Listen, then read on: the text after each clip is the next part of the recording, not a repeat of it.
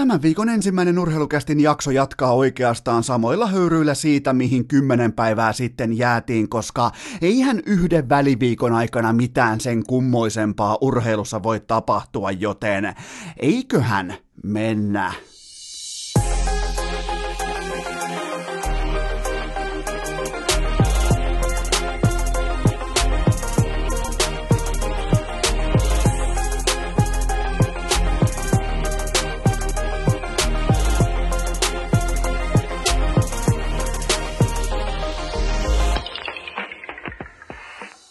Tervetuloa te kaikki mitä rakkahimmat kummikuuntelijat jälleen kerran tapahtumaköyhän väliviikon jälkeen. Urheilukästin mukaan on maanantai kuudestoista päivä maaliskuuta ja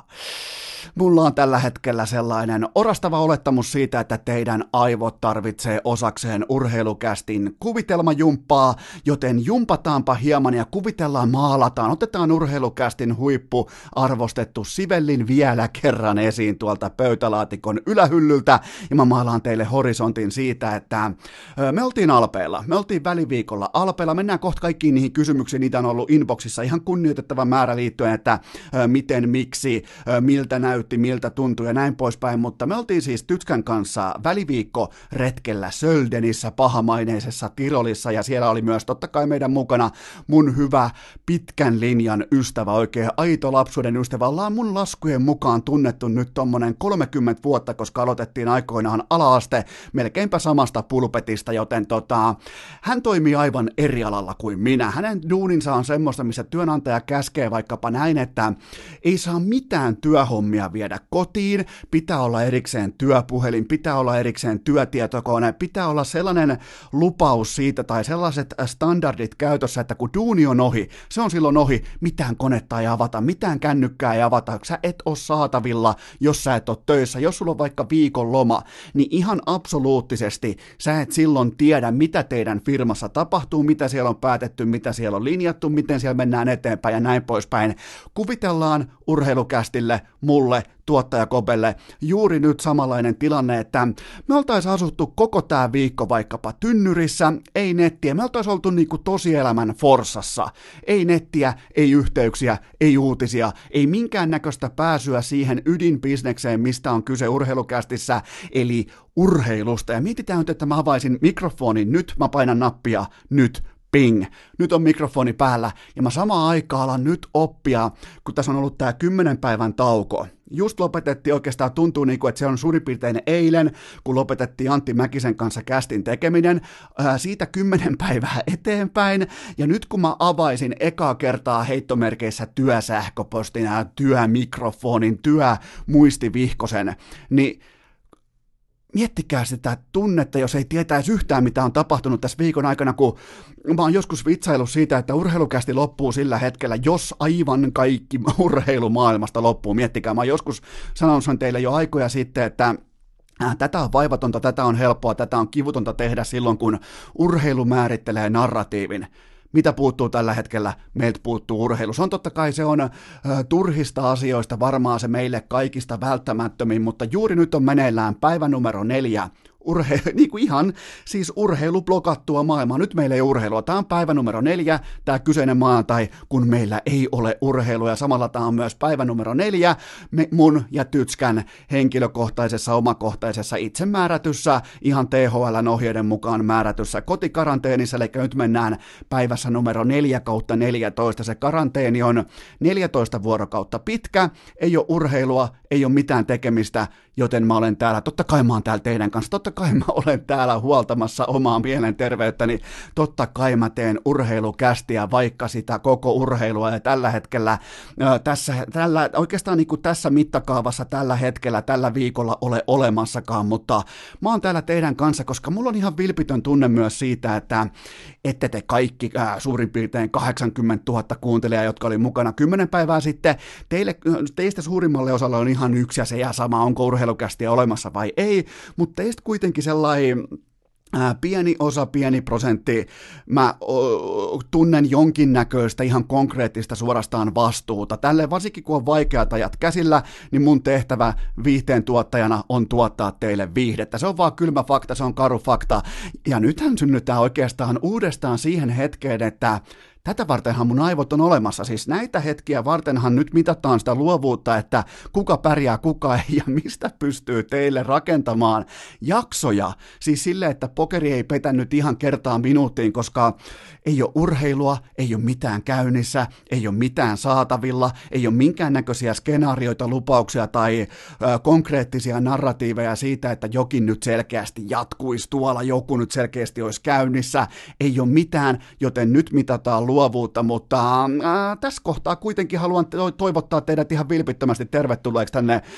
ää, meidän vaatekomero karanteeniin. Täällä ollaan ja kaikki on kiellettyä. Vihdoinkin Päivi Räsäsen sellainen niin kuin, y, puolimärkä päivä on, niin va, vaikka voi, eikö otetaan päi, Päkän tapauksessa äärimmäisen kuiva, realistinen päiväuni siitä, että tota, kaikki on kielletty, kaikki on peruttu. Nyt ollaan siinä tilanteessa, että kaikki on kielletty. Me saadaan käydä Kopen kanssa ulkona, me ei saada kommunikoida ää, konkreettisesti siis face to face tietenkään kenenkään kanssa, me ei saada käydä kaupoissa, me ei saada käydä missään, me ei käydä missään. Toisaalta siis, jos nyt ihan rehellisesti jälleen kerran puntaroidaan meikäläisen arkea ja tätä tilannetta, niin ei siinä nyt ihan hirveätä differenssiä ole, koska kyllä tällainen niinku playoffeihin tähtäävä lockdown-kulttuuri, se on mulla niin syvällä selkärangassa, että ei tässä nyt ihan hirveästi ole tarvinnut tehdä minkäännäköisiä muutoksia, mutta on toi menevää henkilöä, kun katsoo tässä vieressä, kun tytskä nyt on roudannut ton triathlon pyöränsä tänne sisälle. Itse asiassa just nyt tätä tehdessä hän polkee tuollaista puolentoista tunnin mäkitreeni-sessiota sellaisen treenerin kanssa, eli pyörä kytketään sellaiseen laitteeseen, joka mukailee maaston pinnanmuotoja, ja sitten iPad näyttää sen niinku reitin ohjelman, ja itse asiassa on aika kiehtovaa. Ekaa kertaa elämässä täytyy myöntää, että muakin kiehtoo ihan vähän alusta sellainen laji, läpidoupattu ö, tyysi ja yhteisö kuin pyöräily, joten tota, tässä oppii kaiken näköistä uutta, ja tässä oppii muutenkin, että on toi niinku, siellä se nyt hinkkaa tuolla yhdessä toisessa huoneessa, mä oon täällä vaatekomerossa, ja tytskä painaa menemään, laittaa toistoja sisään, koska silläkin on se neljäntoista päivän kotikaranteeni, ei mitään asiaa duunia, ei mitään asiaa tietenkään treenikeskukselle, joka on toki sekin lockdownissa tällä hetkellä, mutta öö, kaikki, mä aina sanon teille, että kaikki lähtee valmistautumisesta, kaikki lähtee siitä, että miten sä oot valmistautunut siihen hetkeen, kun se muts, äh, musta joutsen lentää taivaalla, ja mun täytyy olla aika tyytyväinen siihen, että mun tällainen niinku, äh, henkilökohtainen kunnioitus lockdown-kulttuuria kohtaan, niin se on jo äh, tommosen kaksitoista kymmenen vuotta vanha. Mä oon aina niinku lähtenyt siitä, että ennemmin sisällä yksin kuin kuivasti ulkona vähän niin kuin puolivillaisesti jonkinnäköisessä mukakaveriporukassa, joten mulla on erittäin vahva lockdown. Mä voisin melkein vielä, melkein pitäisi vielä konsultoida Suomen Lockdown-liiton kunniapuheenjohtaja Riku Noose Vihreäsaarta, joka tavallaan opetti mut tähän niin kuin mittaamattoman arvokkaaseen lockdown-kulttuuriin aikoinaan. Siis Noose on tää sama ex-pokeriammattilainen, yksi kaikkien aikojen rakastetuimmista pokerin pelaajista Suomessa, joka muun muassa vietti vaikka Las Vegasissa seitsemän täyttä vuorokautta hotellihuoneessa liikahtamasta o- ovesta ulos tai mihinkään, ja öö, sieltä mä oon ammentanut mun karanteenioppini, joten täällä nyt ollaan vaatekomerossa, kaikki on hyvin, mulla ei ole mitään huolta, mutta mua korpeaa, mua vituttaa, mua ärsyttää, mua turhauttaa niin monen eri tekijän puolesta, että se lista olisi mahdotonta lukea tähän, mutta mä haluan vaan toivottaa kaikille teille tsemppiä, varsinkin pienyrittäjille, varsinkin teille, kello on läheisiä vaikkapa riskiryhmissä, varsinkin teille, joilla tämä purasee ihan konkreettisesti arkeen kiinni, tämä kyseinen koronatilanne. Tämä ei ole leikin aihe, tässä ei ole mitään hauskaa, tämä on siis, tämä on, tämä on mittava taloudellinen, ja nyt ei Sauli Niinistö, vanha kunnon rahamies, pelaa farkuissa lätkää ja keskierkoilla jollain metsuripleksillä, niin hänhän kävi ilmoittamassa, että no, talous on vain taloutta, mutta mä voisin näin niinku kanssayrittäjänä todeta, että se talous on niin kauan taloutta, kun sitä taloutta ei enää ole siellä taseessa, kun siellä ei ole puskuria, siellä ei ole pankkitilillä mitään, on silti juoksevat kulut normaalisti. Kukaan ei päästä saatavistaan tässä kohdin irti, mutta kukaan myöskään ei käytä rahaa. Te tuutte huomaamaan tässä seuraavan kuukauden, puolentoista kuukauden, kahden kuukauden aikana. Nyt ei tarvita mitään ekonomia paikalla, nyt ei tarvita mitään niin kuin, ä, Suomen vaikka jotain johtavaa Helsingin kauppakorkeakoulun ä, ekonomian ä, professoria paikalle kertomaan, että ollaan niin kuin ihan absoluuttisen clusterfuck-tilanteen äärellä, missä ihan konkreettisesti kaikki talouden rakenteet tulee heittämään. Niin siellä ollaan tällä hetkellä tilanteessa H C T P S. Jos niin kuin pitää miettiä jotain tilannetta tällä hetkellä, niin ä, Suomen kokonaisvaltainen talous tällä hetkellä, ihan globaali talous, otetaan kaikki mukaan, mikä lähti siitä saatanan hetkestä, kun yksi kiinalainen päätti tehdä itselleen lepakkokeittoa, niin nyt ollaan siinä tilanteessa, että koko globaali talous on menossa oikeastaan niin kuin kohti sellaista H C T P S-tyyppistä clusterfuck-situationia, missä kaikki menee vituiksi, mikä on vain vituiksi, menee, niin kuin menemisen kannalta mahdollista, mutta, mutta eli mitään urheilua ei ole, ja tämä oli vielä sellainen mielenkiintoinen viikko, että oikeastaan se, ainahan pitää löytää sellainen selkeä, että okei, tosta se alkoi, tai toi oli se, joka sysäsi sen lumipallon liikkeelle, ja toi oli se hetki, jossa pystyi huomaamaan, että okei, nyt tämä asia otetaan tosissaan, mutta kyllä se oli se hetki, kun N B A:n, kyllä voi sanoa supertähti Rudy Gobert, joka siis meni pelleilemään niiden toimittajien mikrofonien kanssa muutama päivä, herran jumala, muutama päivä aikaisemmin, kaksi kaksikymmentä pitkä suurin piirtein äijä käy erikseen koskettelemassa, koska hän halusi niin kuin linjata, että mua ei mikään korona pelota, joten hän meni älykkäänä ihmisenä koskettelemaan oikein niin kuin intellektuellinen ranskalaisena, oikein niin kuin tulee Tom, äh, Don Tamin tämmöiset ranskalaiset viittaukset mieleen, niin hän meni oikein niin kuin Monsieur Gobertina meni koskettelemaan kaikkia mikrofoneja, ja sieltähän jostakin sitten se korona myös tarttui, ja kun tämä tuli julki, ja tämä lähti liikkeelle, ensin laitettiin koko N B A-säppiin, sitä seurasi sitten kaikki amerikkalaiset urheilusarjat, ja sen jälkeen yksi jalkapallosarja aina kerrallaan, kotimainen S M-liiga peruttiin kokonaan, Jokerit vetäytyi, ja tällä hetkellä mä teen tätä siis sunnuntai-iltapäivänä tässä ja nyt tätä kyseistä segmenttiä, niin on vielä vähän kysymysmerkkien alaisena, että meinaako meidän kaikkien hyvä ystävä Vladimir Putsku Putin ihan oikeasti juntata ton K H L-kauden läpi, koska Jokerit vetäytyi, S K L ei ole otteluparia, ja ilmeisesti Putin on päättänyt, että meillä ei ole mitään koronaa. Me, me, me, meillä ei ole minkäännäköistä koronauhkaa, mutta ainoastaan U F C, Äh, muutama globaali jalkapallo, siis äh, korjaan paikallinen jalkapallosarja, Algeria, Argentiina, Chile, ne on käynnissä, kaikki muu lähtökohtaisesti, U F C, siihen mennään tuossa vielä myöhemmin, ei herran jumala Dana White, nyt niin kuin punaisen pääkopan pitäisi kellottaa pikkusen parempaa faktaa taululle, kun tämä hetki, mennään kohta vielä myöhemmin tuohon U F C:hen, mutta mulla on teille, kuulkaa, ihan solidi jakso, mulla, mulla on niin kuin mulla on sellainen fiilis, että tämä jakso pitää päänsä veden pinnan päällä, ja, mutta nyt vaan pitää määritellä, että missä se pinta menee. Nyt vaan pitää ihan konkreettisesti todeta, että ei mua siis sinänsä stressaa se, että nyt kun ei ole mitään urheilua, että kukaan ei kuuntelisi, tai miten sinä, Eno Esko, voit tehdä jaksosi, kun ei ole urheilua. Nyt pitää luoda, mulla on tässä herran jumala kymmenisen erittäin mielenkiintoista, noin kymmenen urheilu, kokonaista urheilusesonkia on päättynyt, ne on kätelty tässä ja nyt. Mulla on teille kausiraportteja, mulla on teille käsikirjoitettuja narratiiveja, mulla on teille, kuulkaa, vaikka mitä just nyt tuottaja Kopen hihassa, joten älkää te,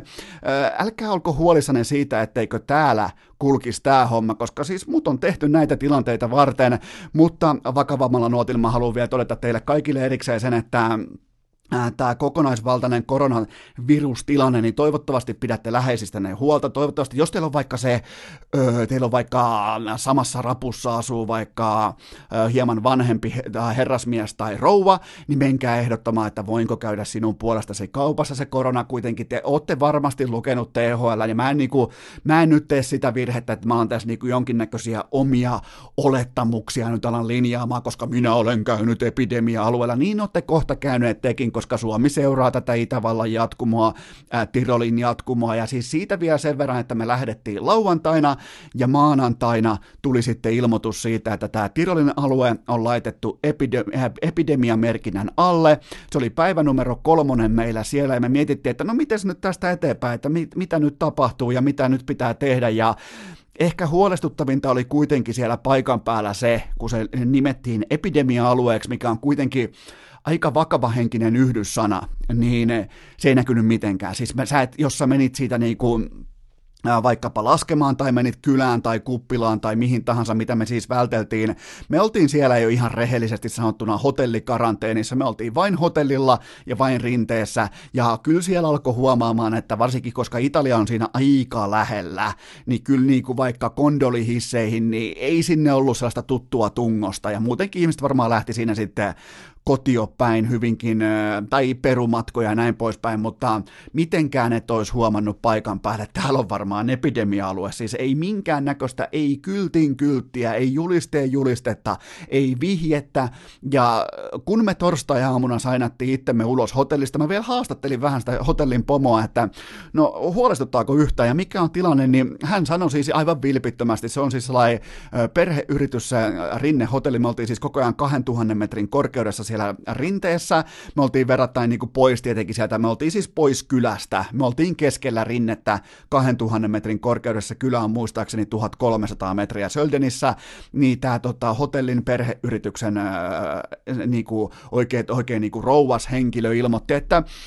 ei ole tullut mitään infoa, että me jatketaan normaalisti tuohon kauden loppuun saakka, huhtikuun puolen väliin saakka, että pääsiäinen lusitaan vielä ja tota, sen jälkeen lyödään kausinippuun ja tämä on tässä, niin suurin piirtein kun lähdettiin ajelemaan kohti Müncheniä sieltä Itävallasta, niin kaksi tuntia tämän meidän lähdön jälkeen tulee koko Tirolia koskeva tiedote ulos siitä, että ihan kaikki alppikohteet laitetaan lockdowniin, kaikki hissit suljetaan, kaikki määt suljetaan, kaikki hotellit suljetaan, kaikki junayhteydet suljetaan, joten ei siellä ollut minkään näköistä informaatiota, siis Tiroli viimeiseen dollariin saakka suojeli omaa bisnestään, kunnes sitten oli pakko reagoida ja todeta, että okei, tämä oli tässä, nyt kaikki ulos, junaliikenne seis, hotellit seis, ja samaan aikaan siis koko Tirol laitetaan, me käytännössä vedettiin, ja tämä on niin, niin erikoinen, siis kaikkien muiden erikoisten tilanteiden keskellä, että käytännössä kun lähdet pois Itävallasta, niin vedät oven kiinni perässäsi, koska se maa on tällä hetkellä lockdownissa, joten tota, erikoisia hetkiä varmasti teillä siellä, erikoisia hetkiä meillä täällä, mutta tota, toivottavasti kaikki teidän läheiset on tällä hetkellä asianmukaisessa hoidossa, turvassa, toivottavasti olette pitänyt huolta siitä, että se, se, niin kuin se tartuntaketju on kuitenkin, se on katkaistavissa sillä, että sun, sä, sä et mene nyt hengailemaan, sä et mene nyt jakamaan niitä poskisuudelmia, sä et tee näitä niinku influenssereiden yhteentörmäyshalauksia tuolla kylillä, jossa, jossa epäilet vähänkin, että on ollut, tai ylipäätään nyt on hyvä paikka ottaa sellaista niinku, ö, vähän niin kuin urheilukästityyppistä lockdown-henkeä, menkää vaatekomero, ottakaa vaikka, ottakaa ihan, ottakaa rauhassa sykkeet alas, ja nauttikaa niistä hetkistä sitten, kun tämä tilanne on ohi, ja menkää sitten kaveriporukalla tekee jotain, koska se, se tartunta kuitenkin se hyppii niin helvetin kovalla teholla suurin piirtein kolmeen ihmiseen. Mä nyt toistan vaan niinku niitä faktoja, mitä mä oon lukenut tästä aiheesta, mutta mä en kuitenkaan teitä lähde rasittamaan sillä sen kummosemmin, koska tämän podcastin nimi on kuitenkin vielä toistaiseksi Urheilucast, ja me tehdään nyt sellainen homma, että me hypätään hyvinkin mielenkiintoiseen aihepiiriin, koska mä koen tällä hetkellä, että nyt kun kaikki on peruttu, siis ihan kaikki on peruttu, niin mun tehtävä on simuloida. Kaikki varmaan muistaa Football Managerista tai aikaisemmista N H L-peleistä, kun vähän tuntui jossain vaiheessa siltä, että okei, tämä kausi ei lähde. No simuloidaanpa vaikka nyt tämä loppuun. Niin mä tein nyt teille sillä tavalla, että mä simuloin tässä jaksossa tänä maanantaina teille koko S M-liiga kevään lähtien tästä hetkestä eteenpäin, joten me saadaan selville mestari, me saadaan selville palkinnot, me saadaan selville kaikki relevantti sisältö siitä, että mitä olisi käynyt, ja nyt Urheilucastin tiimoilta sekin on vielä pelastus, että ei ole se oikea urheilu lopulta sitten pilaamassa hyvää narratiivia, joten siirrytään S M-liiga kevään simulaation pariin. Maanantain Urheilucast, viikon pohjakosketus on täten jo otettu. Mutta, mutta, mutta ennen kuin me kuitenkaan painetaan sitä S M-liigakauden simulaationappia aivan sinne pohjaan saakka, niin mulla on teille pikainen kaupallinen tiedote ja sen tarjoaa lahtelainen altavastaaja Wilson Cafe, koska suomalaiset tällä hetkellä hakee kauppoja tyhjäkseltä, viedään paskapaperia kuin se olisi valkoista kultaa, mutta mikäli se kahvihylly alkaa näyttää vähän tyhjältä, niin muistakaa kuitenkin se kylmä fakta, että Wilson Cafeen verkkokauppa palvelee teitä tehokkaasti myös näinä hankalina aikoina, joten mene osoitteeseen osoitteeseen wilson cafe piste fi ja käy katsomassa verkkokauppa. Sieltä voi tilata vaikka kuuluisaa kolmosta tai jopa nelosta. Ihan sopii vaikka karanteeniin, sopii kaikkiin hetkiin ja onpa sitten kerralla koko kevääksi kahvivarannot täytetty, joten sieltä saa vaikka näitä kahdentoista paketin kahvijunia, niitä saa kertalaakista omalle kotiovelle kuitenkin. Vaikka tilanne on mikä on, niin kyllä pystyy silti luottaa siihen, että Wilson Cafe toimittaa kahvit perille, joten jos tarvit kahvia ja syystä tai toisesta vähän enemmän, sun syy voi oikeastaan olla tällä hetkellä ihan mikä tahansa, koska maailma just nyt ei lopeta yllättämästä, mutta menkää osoitteeseen wilson cafe piste fi tai sitten kaupassa, jos edet, ette ole vaikkapa kotikaranteenissa, niin valitkaa sieltä edelleen se pienyrittäjän, se lahtelaisen yrittäjän, se lahtelaisen altavastaajan. Väistelkää niitä jättimäisiä panimoita, niiden korjaan ei mitään panimoita, vaan paahtimoita. Nyt menee, kuulkaa, jo urheilukästilläkin menee nyt puurot ja vellit ja purut sekaisin, mutta siis väistelkää niitä jättimäisiä pörssiyhtiöitä, koska ei niillä ole mitään hätää tässä kohdassa, mutta entä ne pienyrittäjät, pienet paahtimot, näin poispäin, pienet kahvinvalmistajat, kattokaa niiden perään ja valitkaa sieltä se lahtelainen altavastaaja Wilson Cafe, joten menkää osoitteeseen wilson cafe piste fi ja tsekatkaa verkkokauppa, ottakaa tilanne haltuun ja ottakaa sieltä se kahvijuna, mä suosittelen itse numeroa kolme, se on edelleen tähän niin kuin paahtoasteeltaan juurikin tähän tilanteeseen, on tää kevät nyt sit minkä makuinen tahansa ja milloin jatkuu mikäkin, ei voida tietää, mutta fakta on kuitenkin se, että Wilson Cafe ei jätä teitä tässä tilanteessa yksin. Urheilukääst! Ei aina paras, mutta joka ikinen kerta ilmainen! Siitä on, kuulkaa Herra Jumala, täsmälleen kolmetoista vuotta aikaa, kun meikäläinen päätti jossakin lahtelaisessa yksiössä, että nyt tämä kaikki loppuu ja nyt minä tungen itseni sisään Tampereen yliopistoon tiedotusopinlaitokselle journalistiikan linjalle ja sieltä tuli sitten kaksi pääsykoekirjaa luettavaksi ja päätin, että nyt ei ainakaan jäädä sitten pänttäämisestä sortiksi ja mä tiesin, että mun koko kenttä tai kaikki se koko field, mikä mulla on vastassa, se on täynnä lukutoukoa. Se on täynnä niinku tällaista oppimisen, lukemisen, pänttäämisen talenttia, niin mun piti hypätä ensin niinku duunimäärältä samalle tasolle, koska ne oli mua koulussa lähtökohtaisesti paljon, paljon, paljon, paljon, paljon parempia, joten mun piti laittaa toistoja sisään, ja mä muistan edelleen niiden pääsykoekirjojen yksittäisiä lauseita, sisältöä, mä muistan sieltä niinku ihan selkeitä nostoja, alleviivauksia, yliviivauksia, kaiken maailman muistilappuja, ja niissä puhuttiin simulaation yhteiskunnasta, ja nyt voidaan kääntää tää konteksti niin päin, että puhutaanpa tovin verran suomalaisen jääkiekon simulaation yhteiskunnasta, koska kaikki tietää tässä kohdin sen, että S M-liigakausi on valitettavasti ohi, ja se on ennen kaikkea valitettavasti ohi sekä fanien, pelaajien, coachien, öö, seurojen, ja ennen kaikkea mun mielestä niiden, jotka on siellä niinku jonkun pienen dollarin palkalla, ovat niinku paistamassa nakkia tai makkaraa tai siivoamassa, tai kuuluu siihen niinku ottelupäiväprosessiin, tarkastaa lipun, se mua harmittaa. Mua siis niin kuin kaikki, ketkä hoitaa vaikka parkkipuolta, vapaaehtoistyöntekijät, kaikki, ole se, niinku, se vaikka jo, se por, Porin Ässien logo, niin se merkitsee paljon enemmän kuin työpaikkaa tai, tai tota vapaaehtoistyöpaikkaa. Et siinä, se mua harmittaa. Se siis, mä haluan vaan todeta sen, että se korpeaa, se ärsyttää ja mä haluaisin tuntea jonkin seuran tiimoilta samalla tavalla kuin te, fanit, vapaaehtoistyöntekijät, matalapal- niinku tällaiset sivuduunin tekijät, jotka olette enemmän tai vähemmän vapaaehtoishommissa, kun olette hallilla hommissa. Kukaan, ei tee, kukaan teistä ei varmasti ole siellä rahan takia, joten tota, todella, todella valitettava tilanne, mutta nyt on kuitenkin kannettava oma vastuu tähän koko keissiin ja on simuloitava tämä S M-liigakevät alusta loppuun alkaen tästä hetkestä, koska mun kalenterissa lukee, että huomenna tiistaina olisi alkaneet mun niin paljon rakastamat S M-liigan sääliplayerit, ja nehän me ohitetaan kylmä. Miksei ne muuten enää ole lomarengas playoffit, ne on jotenkin niin, niin seksikäs nimi, ja ollaan palattu onneksi siihen legendaariseen, mä en muista, se taisi lähteä jostain, joskus joku kysyi, että mistä tulee termi sääliplayerit, mutta mun mielestä sen aloitti joku jatkoaikalainen, mä haluaisin, mulla on siis sellainen ohut muistikuva, että sen joku jatkoaikalainen, siis kirjoittaja totesi vaan, että kyseessä on sääliplayerit, ja se lähti siitä leviämään se koko niinku niin kuin yhdyssana, formaatti. Se ei välttämättä ole se, mitä liiga haluaisi sen olla, mutta se, kor, se, niin kuin se korreloi ja se peilaa täsmälleen sitä asiantilaa, mistä on kyse. Kyse on säälistä, mutta nyt unohdetaan sääli ja lähdetään käsiksi S M-liigan tulikuumiin puolivälieriin, ja kyseessä on siis paras seitsemästä ottelusarjat, ja mä oon tehnyt nyt teille seedingin, eli ykkösenä lähtee näihin peleihin. Totta kai Oulun Kärpät, ja se saa vastaansa numerolle kahdeksan, ja sieltä oikeastaan niin kuin itsensä grindanneen Porin Ässät, ja tässä otteluparissa käy sillä tavalla, että Ässät sensaatiomaisesti voittaa ottelun numero yksi Raksilassa, ja, mutta siinä käy sellainen jännä juttu, että kun porilaiset keväisin voittaa jotain, ne avaa karhun, ne ryyppää tommosen kaksi ja puoli viikkoa, ne on torilla Koikun ja Kuntsin johdolla jo etukäteen, ja Kärpät tästä hetkestä eteenpäin sviippaa ne loput neljä matsia, joten Kärpät jatkoo viidessä ottelussa. Sitten kakkossijoitettu Tappara saa vastaansa H P K:n, ja mulla, mulla on tässä, mulla on vahva tunne, että tämä niinku, eikä tämä ole mikään tunne, kun tämä on faktaa, koska todistakaa toisin, mutta Tappara menettää tässä ottelusarjassa seitsemän kertaa johtoasemansa pikalla minuutilla, ja Game seitsemän ratkeaa siihen, että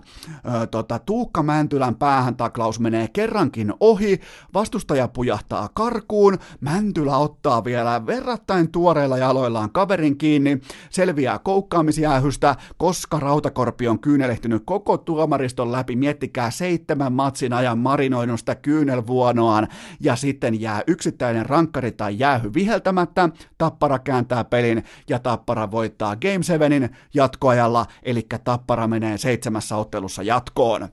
Sitten tuli tuli kuuma kaikkien odottama Rauman Lukko siellä kolme vastaan Helsingin I F K siellä kuusi, ja tämä on nyt se oikein niin kuin viimeisen päälle eeppinen päävalmentajien kohtaaminen. Pekka Virran rusketus kuitenkin on jotain sellaista, mikä kestää, ja Suksiboksi Pikkarainen toteaa, miettikää, se on niin ytimessä tässä keväässä, että se toteaa vielä Game seitsemänin jälkeenkin, että hu- huomenna ollaan Nordicsella, joten tämä päättyy Lukolle seitsemässä ottelussa. Tämä on sellainen, mistä puhutaan vielä pitkään. Lukko vastaan I F K, nähdään yhden maalin pelejä yhteensä kuusi kappaletta, ja nähdään yksi kappale blowoutteja, ja osa osaa tätä, niin kuin tätä ottelusarjaa verrataan jopa niin kuin suureen ja historialliseen Jokereiden ja I F K:n ottelusarjaan vuonna kaksituhattayksitoista, jolloin Jukka Hentunen ei tiennyt yhtään mitään, mitä olisi läpiajonsa kanssa tehnyt, mutta mennään kuitenkin viimeiseen puolivälierien ottelupariin, sehän on tietenkin nelossijoitettu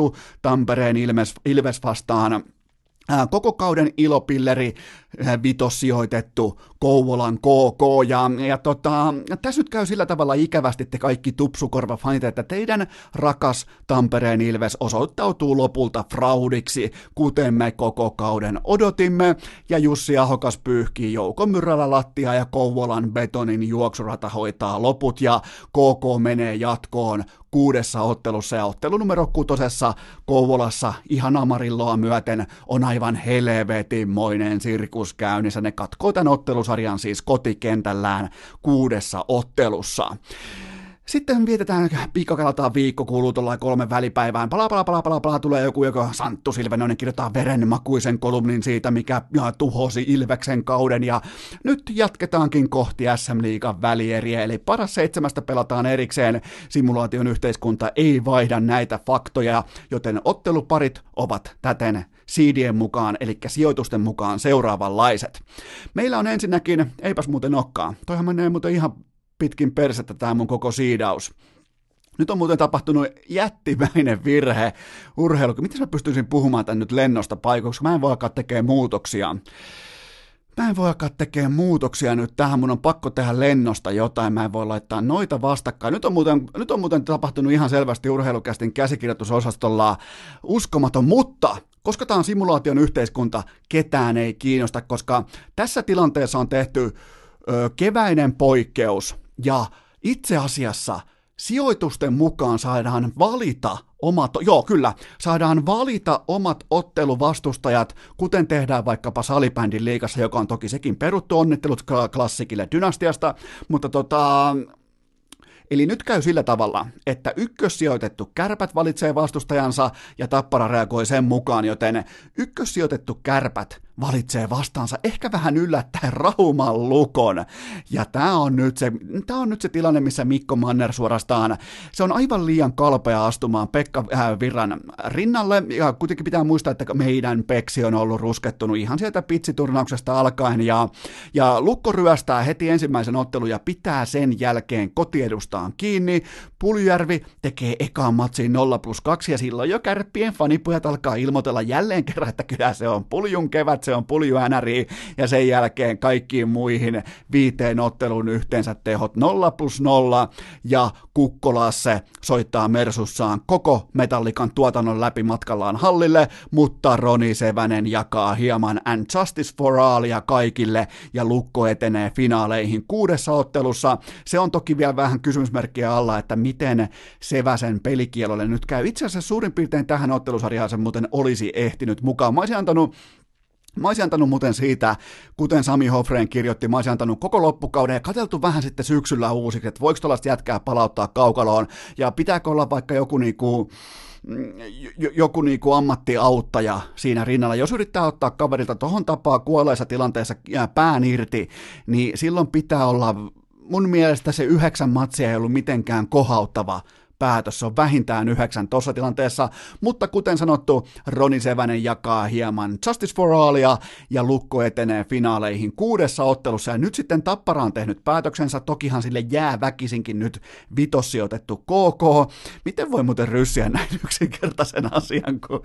ei osaa siidausta tehdä? Tämä olisi siis pitänyt mennä, jos tässä olisi niin kuin perinteinen S M-liigan ottelukaavi-formaatti käytössä, niin tämä olisi tietenkin ollut Kärpät vastaan K K ja Tappara vastaan Lukko, mutta nyt kun on tehty tämä kuuluisa uudistus, niin mulla on Tappara vastaa K K, tää toinen välierä pari, ja tää on kuuma, koska Tuukka Mäntylä taklaa täydet seitsemän peliä K K-junnuja keskelle kupolia, ja Jukka Rautakorpi tekee sulamisen, itkemisen ja vollottamisen maailmanennätyksen, mutta se on kuitenkin Martin Berger ja K K, jotka mar- äh, marssivat keskisormet pystyssä finaaleihin, ja K K voittaa tämän vieraskentällä Game Sevenissä yhteensä seitsemässä ottelussa. K K menee sensaatiomaisesti Jussi Ahokkaan johdolla S M-liigan finaaleihin.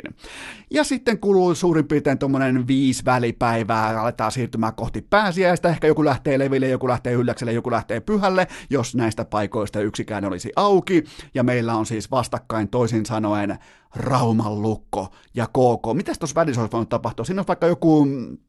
Petri Seppä olisi kirjoittanut kolumnin siitä, että miten vaikka tämä finaalipari on katastrofi S M-liigan ö,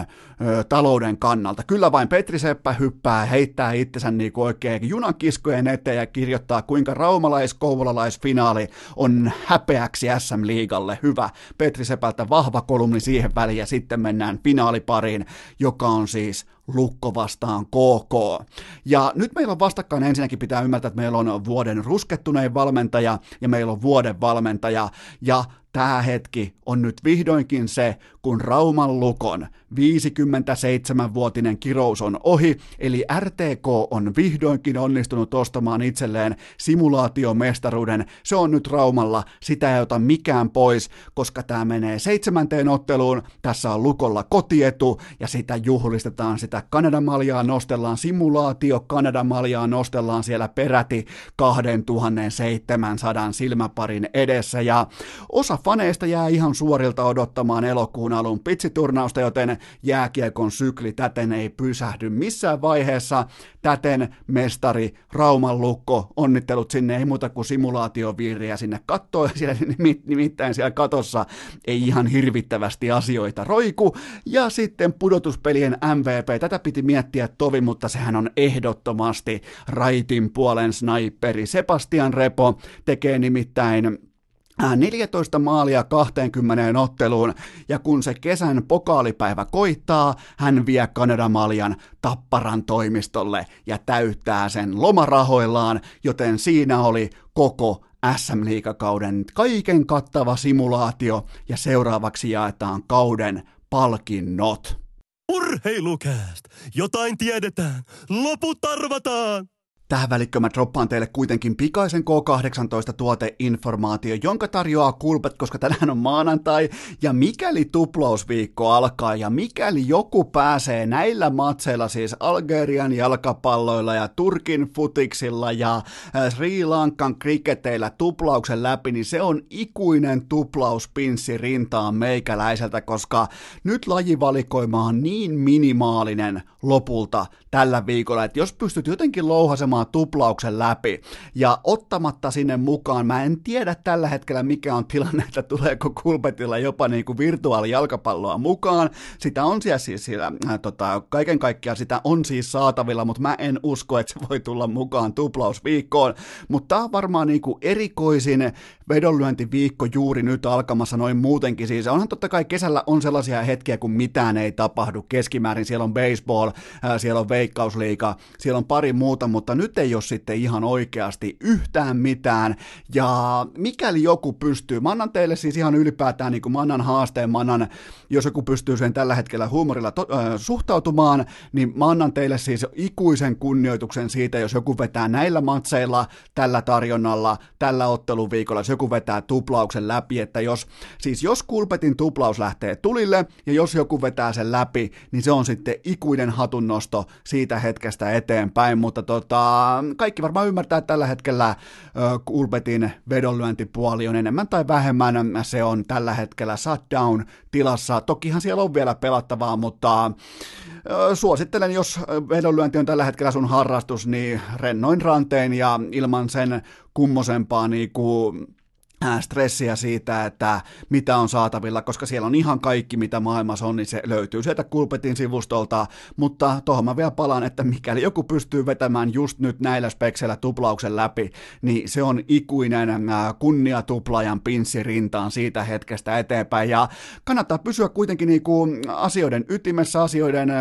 niinku aikataulupoliittisesti siinä niinku tiukasti linjalla, niin kaikki lisäinfo tämän tiimoilta, koko viikon tiimoilta, ennen kaikkea tuplauksen tiimoilta, Kulpetin sivustolta ja kaikki pelaaminen totta kai maltilla ja K kahdeksantoista. Ja nyt mennään S M-liigan tulikuumien kausipalkintojen, yksilöpalkintojen maailmaan.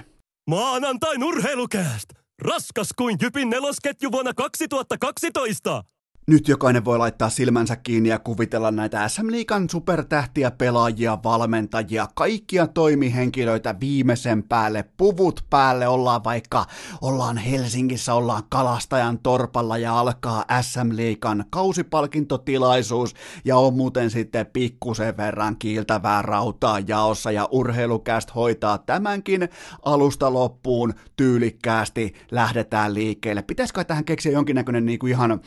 kuulutus, Kuulutusjärjestys, koska toi meni niin täysin nappiin toi joukkueiden siidaaminen äsken, joten nyt voi tulla sitten ihan mitä tahansa. Mä yritän kuitenkin jakaa viisi palkintoa tähän kärkeen enemmän tai vähemmän tosissani, mutta siellä on myös sitten niitä urheilukästin,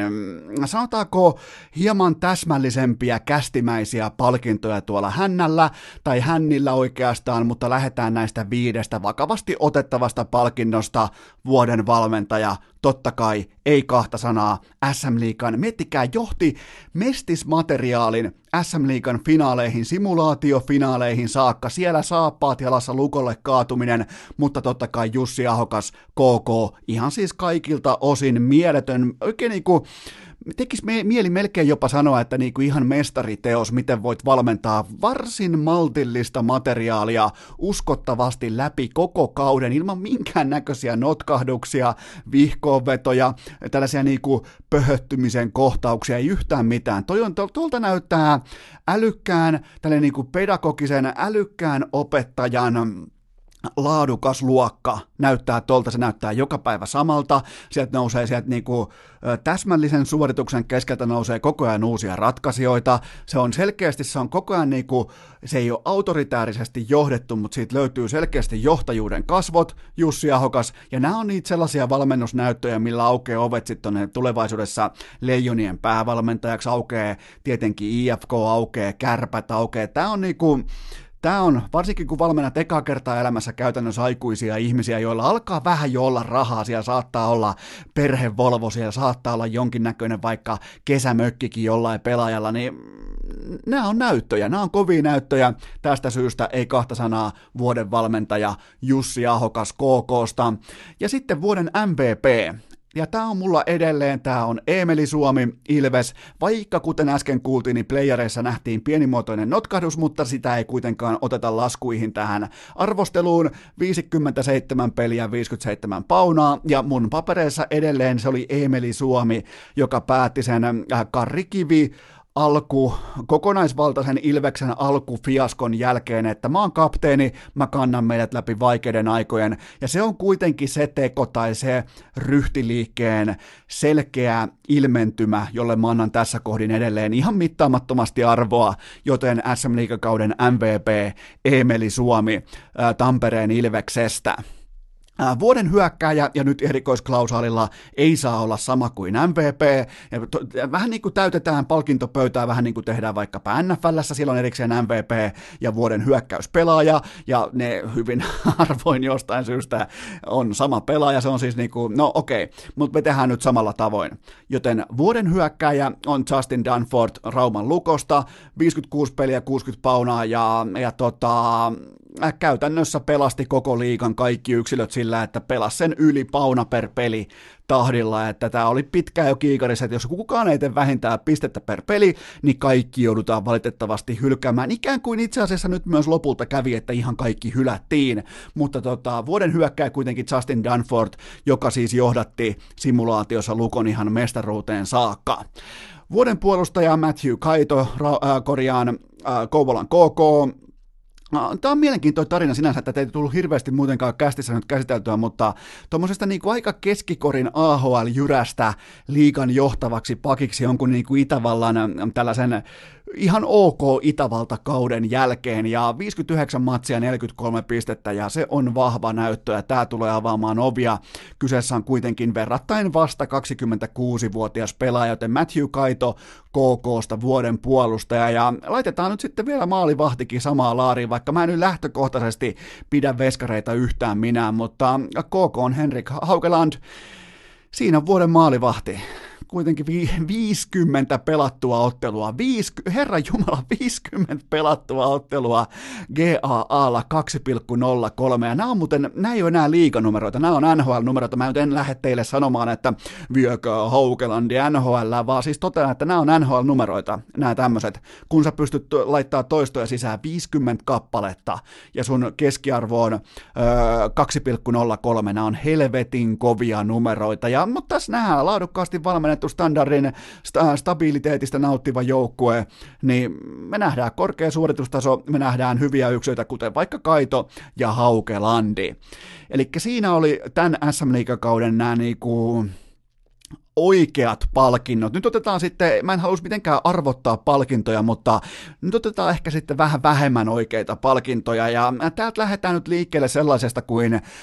kauden sykähdyttävin hetki, ja se oli tietenkin se, kun H C T P S, joka ei silloin ihan vielä täysin ollut ö, Vierumäen Palloseura, vaan H C T P S päätti, että lähdetäänpä coach Kalle Kaskisen kanssa hotellilta matsiin Jyväskylässä, mutta kesken bussimatkan todetaan, että otetaan kuka tahansa ensimmäinen vastaantulija bussiin sisään Jyväskylän keskustasta, se oli Marko Virtanen, ja vaihdetaan lennosta päävalmentaja, joten tämä niinku, tämä hetki sykähdytti Urheilukästin tuotantopoliittista linjaa todella vahvasti siinä kyseisenä ajanjaksona, ja tämä oli kaiken kaikkiaan sellainen niin kuin kirsikka kakun päälle koko tähän H C T P S:n uskomattomaan kauteen.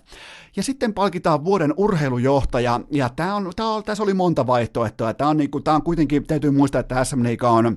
äärimmäisen osaavien ja vahvojen urheilujohtajien, tällä ei oikein niin kuin Forbes viisisataa-tyyppinen listaus, mutta nyt kuitenkin tänä vuonna esiin astui erittäin voimakkaasti Jukureiden Jukka Toivakka, joka on siis toimitusjohtaja ja hallituksen puheenjohtaja, ja onko vielä Leijonienkin varapuheenjohtaja, mitä kaikkea, mutta joka tapauksessa hän osoitti todella tiukkaa ja säntillistä budjettikuria alkaen omista parkkisakoistaan, ja kaikkihan tietää sen, että vain terve talousmalli pitää liigan pienet pinnalla, joten tästä syystä vuoden urheilujohtaja Jukureiden Jukka Toivakka. Sitten vuoden viihdyttäjä H C T P S Santtu Jokinen toimitusjohtaja Hanken fuckboy. Ihan siis oikeastaan alusta loppuun saakka niin ihan silkkaa morskaa, ylivoimaa, dominointia. Tähän ei niin kuin, oli paljon muitakin hyviä viihdyttäjiä, mutta kyllä niin kuin kuitenkin se oli Santtu Jokinen, joka pystyi nostamaan sen riman sinne turkulaisiin standardeihin, kun lähdetään vaikka jo siitäkin, että jos korona purasee Suomea tässä niin kuin maaliskuun tokalla viikolla, niin Santtu Jokinen kuitenkin niin kuin piti katsomot tyhjinä ja tommosen about kaksikymmentäviisi kotipeliä ennen sitä, ja se on siis se on standardia, se on sitä, millä kuitenkin niin kuin, se, se, se on se, mihin asetetaan, kun laitetaan rima korkealle, niin sieltä ei kertaakaan tulla ali, joten vuoden viihdyttäjä Santtu Jokinen, H C T P S, toimitusjohtaja. Vuoden, S M-liigan vuoden mun mielestä timanttisin oikeudenkäynti nähtiin. Tämä oli, tämä oli kahden hevosen ralli, niin kuin varmasti kaikki hyvin ymmärtää, mutta mä nostan silti Sebastian Repon oikeudenkäynnin ohi Jonne Virtasen siitä syystä, että panoksena oli vain kesärahat ja steikkinä silti maagiset sataneljäkymmentätuhatta euroa Tapparan kannalta, jonka Tappara onnistui vielä häviämään, eli ainoina voittajina jäikin sitten vain se Sebastian Repon, joka nyt siis voitti Rauman Lukossa myös simulaatiomestaruuden ja M V P-palkinnon, niin tota...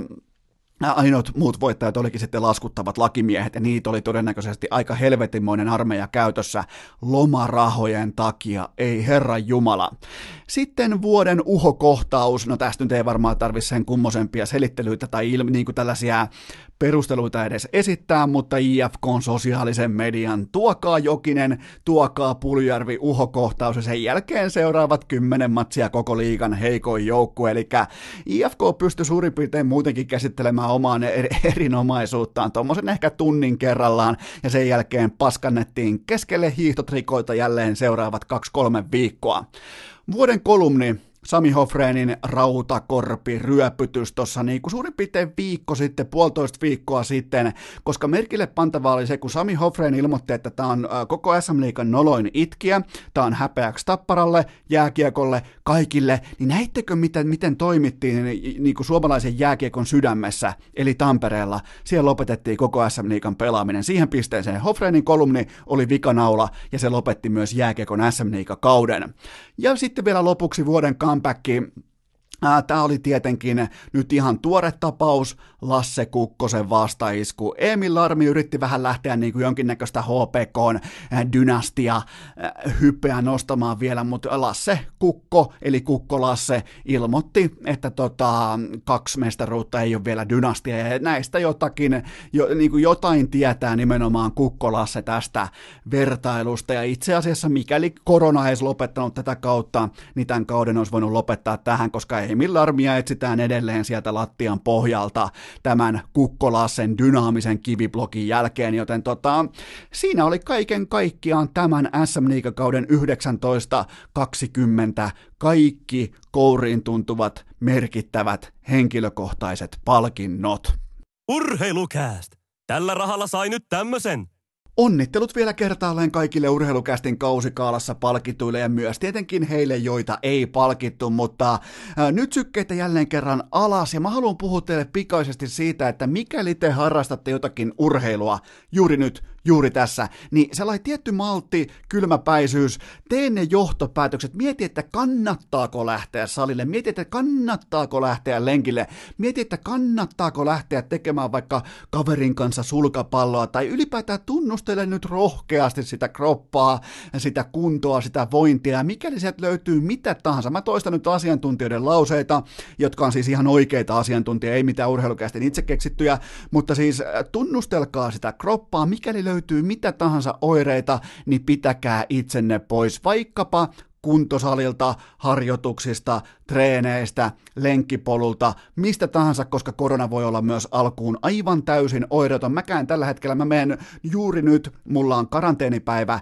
neljä kautta neljätoista meneillään, jos kuuntelet jo sunnuntain puolella se on kolme kautta neljätoista, niin en mäkään tässä kohdin vielä voi tietää yhtään, että mikä on mun tilanne koronan suhteen, kun mä tuun sieltä epidemia-alueelta, vaikka mä pidin siellä jo itseni aika voimakkaasti mielestäni lockdownissa, niin koskaan ei voi tietää. joten tunnustelkaa, kuulostelkaa ja tästä päästään kaupalliseen tiedotteeseen, jonka tarjoaa liikku piste fi, koska Liikku kuntokeskus haluaa pitää tilansa teitä varten auki. Se haluaa vaan muistuttaa siitä, että nyt päät kylmänä, rauhassa, otetaan hysteria pois, tehdään oikeita aikuisten, tehdään fiksuja päätöksiä sen tiimoilta, että ylipäätään unohdetaan hetkeksi, unohdetaan ihan sekunniksi koronavirus ja miettikää sitä, että ettehän te nyt Herran Jumala mene treenaamaan, jos on flunssaa, jos on influenssan oireita, jos on nuhaa, jos on pientä lämpöä, jos on yskää, ette te mene muutenkaan salille koskaan pärskimään, muistakaa se, joten liikku piste fi haluaa muistuttaa siitä, että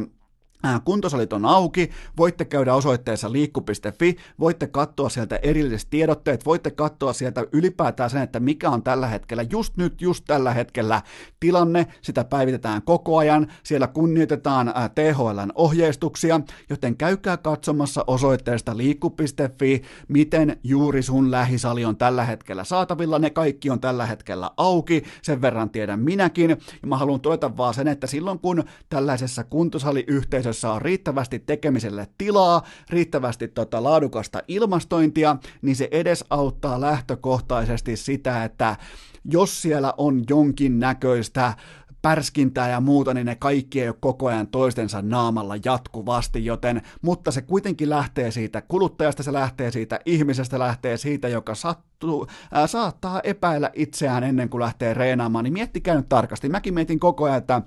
että onko niinku syytä lähteä vaikka juoksulenkille, onko syytä lähteä vaikka koiralenkille, onko syytä lähteä vaikka ää, kuinka korkealle saa sykkeet nousta, joten liikku piste fi kannustaa teitä kaikkia tekemään fiksuja päätöksiä harkinnan kautta. Siten syntyy hyviä päätöksiä sen tiimoilta, että mitä kannattaa tehdä, joten käykää osoitteessa liikku piste fi ja käykää katsomassa, missä on teidän lähin ö,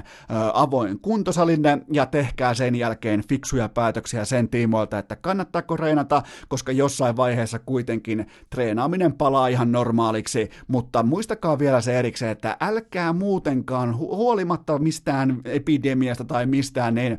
älkää menkö kipeinä treenaamaan. Älkää etenkään sellaisiin paikkoihin, jossa on muitakin, joten toi on aika sellainen niin kuin hyvä ohjenuora, kun siirrytään kohti seuraavaa aihetta, mutta kaikki lisäinfo osoitteesta liikku piste fi. Seuraavaksi on vuorossa teidän suosikkiosionne, urheilukästin osittain itse keksitty Q A, johon juuri sinä voit lähettää oman kysymyksesi. Tuskinpa lienee yllätys sekään kenellekään, että tuottaja Kopen kysymyspostilaatikko on tupaten täynnä tällä hetkellä ja mun on syytä kiittää teitä kaikkia. Suurin piirtein tuossa viimeiset ehkä kuusi seitsemän päivää, niin te ootte lähettäneet siis suurin piirtein viitisen sataa viestiä mun inboxiin liittyen siitä, että no jatkuuhan urheilukästä ja, ja tota, tuleehan nyt vähintään maanantai-jaksoja, tuleehan nyt ensi viikko vähintään ja tuleehan nyt ja niiden viestien yhteinen kaikupohja oli se, että nyt ei ole muuta kai, mä, mun täytyy myöntää, mä annoin suurin piirtein tuossa ehkä perjantaina itselleni tehtävän siitä, että okei, vaikka kaikki muu menee shutdowniin, vaikka kaikki muu urheilu menee lockdowniin, niin mä annoin itselleni tehtävän siitä, että mun täytyy luoda teille viihdyttävää sisältöä, ja se mikä podcasteissa on hienoa, niin täällä kuuntelija on aina kuningas, täällä kuuntelija on aina kuningatar, ja kuuntelija yksin omaa aivan täysin sataprosenttisesti päättää sen, että mitä kannattaa kuunnella, mitä ei, mikä on kuuntelun arvoista, mikä ei, ja mitä lopulta kuunnellaan, ja mitä ei. Sä et voi boostata, sä et voi ostaa, sä et voi, sä et voi ostaa sitä markkinaa. Se, se, se ei vaan toimi niin. Ja siinä mulla on jo tommonen sata kahdeksankymmentäviisi jakson kokemus vyöllä, niin mä suurin piirtein myös tiedän, mistä mä puhun. Joten tota, se kysynnän määrä nimenomaan tämän taukoviikon jälkeen, nyt kun kävi miten kävi, nyt kun on lopetettu ihan kirjaimellisesti kaikki, niin kuin alkujaksossa tuli todettua, niin oli jotenkin lämmittävää ja uskoa tuovaa, voimaa tuovaa, huomata, miten paljon urheilukästiä. Siis en nyt sano, että siellä olisi kaikki vaikka viime jakson kahdeksankymmentätuhatta kuuntelijaa ollut, että hei, nyt on pakko jatkaa. Mutta siellä oli kuitenkin niin merkittävä määrä vaatimuksia, viestejä, sellaista kannustusta, että hei, älä luovuta, että älä, älä, älä pidä sun omasta päätöksestäsi kiinni, että nyt kun kaikki urheilu on loppunut, niin että urheilukästikin loppuu, vaan tule, tu, tuu messi, hei, kirkkaat valot, kytkin hetket meneillään, nyt on kluts-hetki muutenkin urheilukästillä toimittaa, joten tota, täällä ollaan, täällä toimitetaan, ei minkäännäköistä ongelmaa, joten mennään itse keksityn Q A-osion pariin. Ja, ja tuota, lähdetään liikkeelle ensimmäisestä kysymyksestä. Se kuuluu näin. Tuliko Robert Heleniuksen viikon takainen voitto miten suurena shokkina? No tota... Mun papereissa ehdottomasti Heleniuksen uran suurin voitto, koska hänet otettiin mukaan tuohon matsiin täyttämään tietty käsikirjoituksellinen budjetti. Hänen tehtävä oli kaadu- kaatua ja kaatua nimenomaan korkealta mieluiten takaraivo edellä lattiaan, jotta saadaan tämä puolalainen nevöhöydin jätkä kohti titteliotteluita, mutta, mutta, mutta kaikki meni vituiksi, koska Robert Helenius laittoi valot pois. Se, se otteli hyvin, se oli ensin altavastaajana ja sen jälkeen se pisti, se oli se, sillä on kuitenkin aina ollut se takakäsi, joka pystyy muokkaamaan minkä tahansa käsikirjoituksen uuteen uskoon, joten tota, kun kaikki odotukset ja olettamukset olisi täkätty vastaan, niin tohon kohtaan ehdottomasti uran suurin voitto, ja se on tavallaan myös samaan hengenvetoon, se on surullista, että Helenius ymmärtää vasta kolmekymmentäkuusivuotiaana oman lajinsa keskeisimmän ytimen, joka on työnteko, työnteko, Työnteko, ja heitetään vielä kerran, työnteko. Joten tota, ihan kaikki talentti, ulottuvuus, mitta, luojan suoma, kroppa, kaikki niin kuin tällä on ollut olemassa, kaikki nyrkkeily, silmä, rytmi, ne on ollut olemassa. Työnteko ei ole ikinä ollut olemassa, ja nyt kun sitä on edes ihan vähän alusta, niin se pystyy tällaisiin shokkituloksiin, joten myös juhlan keskellä ripaus surua ilmassa. Seuraava kysymys. Onko Jari Levonen kaikkien aikojen suomalainen jääkiekkotuomari? No ihan ehdottomasti on, ja kaikki lähtee siitä ylipäätään, että hän kommunikoi, hän kommunikoi jo koko ajan, koko ajan vaihtaa mielipiteitä, vaihtaa näkemyksiä, ja hän on myös se, joka on ensimmäisenä myöntämässä, että mun virhe, mun moka, mä en nähnyt tilannetta, mä en voinut viheltää, ja sanoo sen myös ihan selkeällä suomen, sellaisella niin kuin porilaisella töksähtävällä kielellä suoraan pelaajan naamaan, miten se asia on, ja mä annan teille pikku maanantai haasteen tässä kohdin, mainitse yhtäkkiä yksikin toinen tuomari koko nimeltään. Mainitse, nyt, nyt, sun pitää nyt se mainita. Hyvä. No niin, teistä suurin piirtein tuommoinen ehkä yhdeksänkymmentä pinnaa tippu heti pois. Sitten se kertoo siitä, että kaikki meistä tietää, kuka on Jari Levonen. Ja sen jälkeen meistä ei kukaan oikein tiedä yhtään ketään, joten se on dominanssia, se on arvostusta, se on respektiä, ja sitä kunnioittaa kaikki muut paitsi Rauman Lukon fanit. Seuraava kysymys.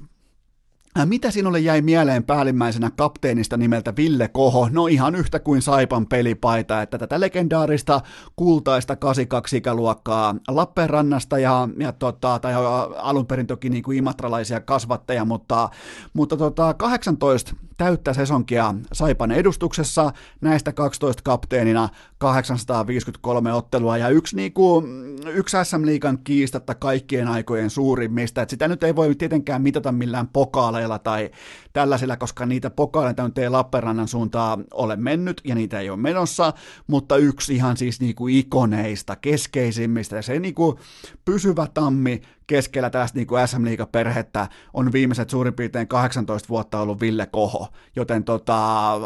no harmillisia hetkiä tietenkin nyt kävi mitä kävi, ja ei pystynyt kuitenkaan niin kuin viimeistä kertaa pelaamaan kotiyleisön edessä siten, että siellä olisi ollut kaikki perheet, kaverit, vanhemmat, isät, äidit, serkut, mummot, kaikki katsomossa, mutta tota, no siitä varmasti, ja se antaa mun mielestä, se antaa kuvan vielä Ville Kohosta erikseen, että yksi kapteenien kapteeneista, niin vähiten on itse voivottelemassa omaa kohtaloaan, ymmärtää koko kuvan, ymmärtää koko tämän tilanteen ja asettaa kaiken muun itsensä edelle vielä kerran, ja se on sitä Ville Kohon ikuista suuruutta. Seuraava kysymys. Kuinka korkealle nostat Kaisa Mäkäräisen kaikkien aikojen suomalaisurheilijoiden listalla? Entä Eeva Wahlströmin? No tota, molemmat astu sivuun samaan aikaan siten, että ylpeys säilyi. Kummastakaan ei tullut tästä niinku kehäraakkihenkistä urheilijaa. Molemmat ihan täysin armottomia raatajia ja lajeissaan suurimpia, mutta kaikkien aikojen urheilijoita, niin mä en kuitenkaan pysty ihan sinne asti kurottamaan nyt, koska Mäkäräiseltä uupuu kovien paikkojen olympiamenestys ja Wahlströmiltä puuttuu lajiin kokonaisvaltainen kilpailu, joten tota, ei välttämättä kuitenkaan ihan sinne kaikkien aikojen suurimpien listalle, mutta mitään heiltä kuitenkaan pois ottamasta. Kaksi niin kuin ihan absoluuttista jättiläistä, ja Mäkäräisestä mä haluan sanoa vielä sen, että tehkää junnut, tehkää kotiläksynne, ottakaa mallia, miten huolletaan, pidetään yllä yhteistyökumppanuuksia yksilöurheilussa, ei olla itkemässä pitkin someja, ei olla vollottamassa pitkin Hesaria, kuinka ei ole rahaa. Vittu, siellä laitetaan toistoja sisään koko ajan, neuvotellaan, väännetään, toimitetaan, luvataan ja sitten kun on se tosi paikka, niin myös kannetaan fiksusti niitä brändejä omassa, niin kuin, omassa tavallaan niin kuin, oman ykkösbrändin, joka on siis se itse se firma, se urheilija, niin sen ympäriin on liimaa. Mäkin pystyn niin kuin luettelemaan suoraan lennosta varmaan kymmenen Kaisa Mäkäräisen, ja joka ikinen kerta, kun mä menen Redissä kauppaan, Kaisa Mäkäräinen tuijottaa mua Specsaversin mainoksessa. Yksi parhaiten omat niin kuin, yhteistyökumppanuutensa hoitanut urheilija Suomen historiassa. Ihan siis kiistatta. Siellä on, siellä, siellä on tällä hetkellä, siellä on tasepuskuria tällä hetkellä Kaisa Mäkäräisen pankkitilillä, siis miljoonia euroja. Miettikää mistä hommasta. Hiihät ja ammut. Ja pystyt siitä tekemään itsellesi miljoonien brändin tai niin kuin miljoonia tuottaneen brändin. Se on kova juttu. Se on siis hattu, se on hattu päästä ja tota... Se on iso, iso, iso asia, ja ottakaa mallia, siis se, se on, tapahtuu pelkästään toistojen kautta, se tapahtuu pelkästään sen kautta, että ollaan fiksuja, ollaan ytimessä, ollaan jatkuvasti aktiivisia, ja sitten kun on se itse niin kuin, toimittamisen, sen niin kuin, yhteistyökonseptin maaliin viennin aika, niin silloin kaatuu joka ikinen kerta kaikki ne viisi taulua. Kaksi hienoa urheilijaa, sekä Wallström että Mäkäräinen ehdottomasti. Sitten seuraava kysymys. Millä mielin seuraa tätä, että U F C ei peru tapahtumia, vaan pitää niistä viimeiseen saakka kiinni? No siis tältähän näyttää yrityskauppatilanne, jossa ostajalla on palliote myyjästä ja tietyt performointiehdot tulee yksinkertaisesti täyttää. Eli mä voisin melkein kuvitella, että tässä on tässä niinku suuressa U F C:n kaupassa, joka oli siis yhteensä jonkun, oliko se neljä pilkku kaksi miljardia, niin siinä on tiettyjä ehtoja, jotka tulee yksinkertaisesti täyttää ja niitä Excel-taulukoita siellä ei voi laittaa sulkuun, että tuossa oli korona, tuolla oli korona, tuolla oli se tai toi, vaan ne ehdot joko täyttyy tai ne ei täyty tai kauppa raukeaa. Joten tota, tältä näyttää, kun ostaja määrittelee myyjän ehdot ja se on rahaa. Tässä tietenkin puhutaan vain rahasta ja Dana White sentään puhuu selkeästi omilla kasvoillaan eikä luikin niinku tilannetta miltään osin karkuun, että ilmoittaa ihan suoraan, että tehdään pelkästään vain ja ainoastaan rahan takia ja sillä selvä. Ja olihan se lauantai-illan U F C Brasilia, niin kyllähän se osoitti niin kuin kaikilta osin, miten helvetin typerää urheilu on ilman katsojia. Tämä on, niin kuin, tämä on muutenkin mielenkiintoinen oppikoulu kaikille niille, että mukamas pelkät T V-oikeudet, supertähdet ja myös miksei mullekin. Tämä on hyvä oppikoulu, koska se fanien merkitys lajissa kuin lajissa, niin se on siis, eihän sulla ole supertähtiä ilman faneja, eihän sulla ole supertähtiä ilman tunnelmaa, eihän siis joku äh, summeriheitto tyhjässä liikuntasalissa, se ei ole mitään ilman sitä, että se koko kansan yhteinen ponnahduslauta rävähtää samaan aikaan kaakkoon, kun ne hyppää jaloilleen, ne hyppää seisalteen, ne hyppää kohti kattoa.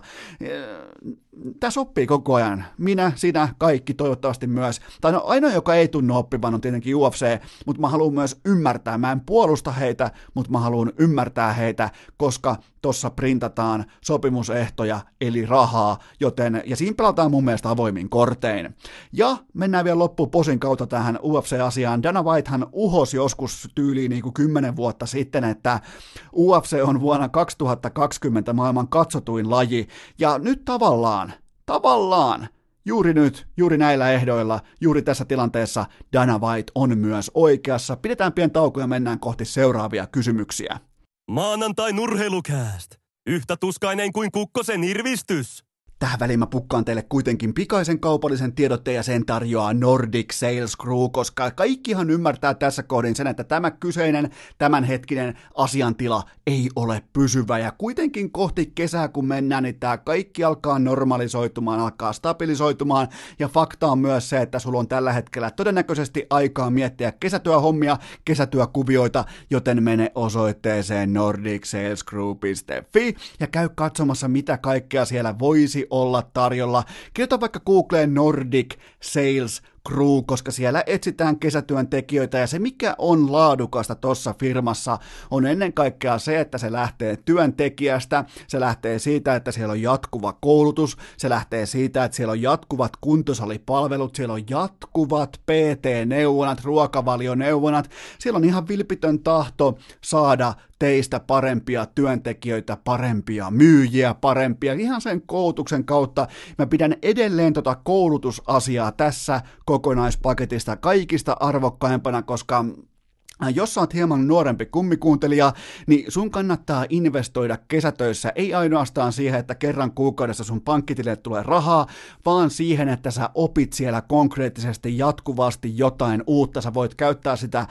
ö, niin kuin myyntikoulutus tällaisena projektina, sä voit käyttää sitä minkälaisena tahansa harppauksena kohti seuraavia haasteita, joten menkää tsekkaamaan Nordic Sales Group ja kattokaa tänään, tänä maanantaina meikäläisen Instagram-story. Siellä on lisäinfoa, siellä heitetään jopa ehkä tämä legendaarinen video jälleen kerran ilmoille, että vau, vau, vau, kesäduunion haku on alkanut, se on tällä hetkellä, se on huippusuosittu ja ihan syystäkin, joten tota, miet, älkää siis ylipäätään tähän tilanteeseen juuttuminen, tähän niinku, oot sitten karanteenissa tai et tai mitä tahansa, niin tähän niinku juuttuminen se ei ole hyväksi, vaan miettikää ja miettikää kesän kuvioita, miettikää kesäduunia, vähintään yksi sun kavereista todennäköisesti miettii, että pitäisiköhän vaihtaa työpaikkaa, pitäisiköhän mennä kesätöihin, niin älkää nyt herranjumala ainakaan pitäkö välikesää, joten hakekaa töitä.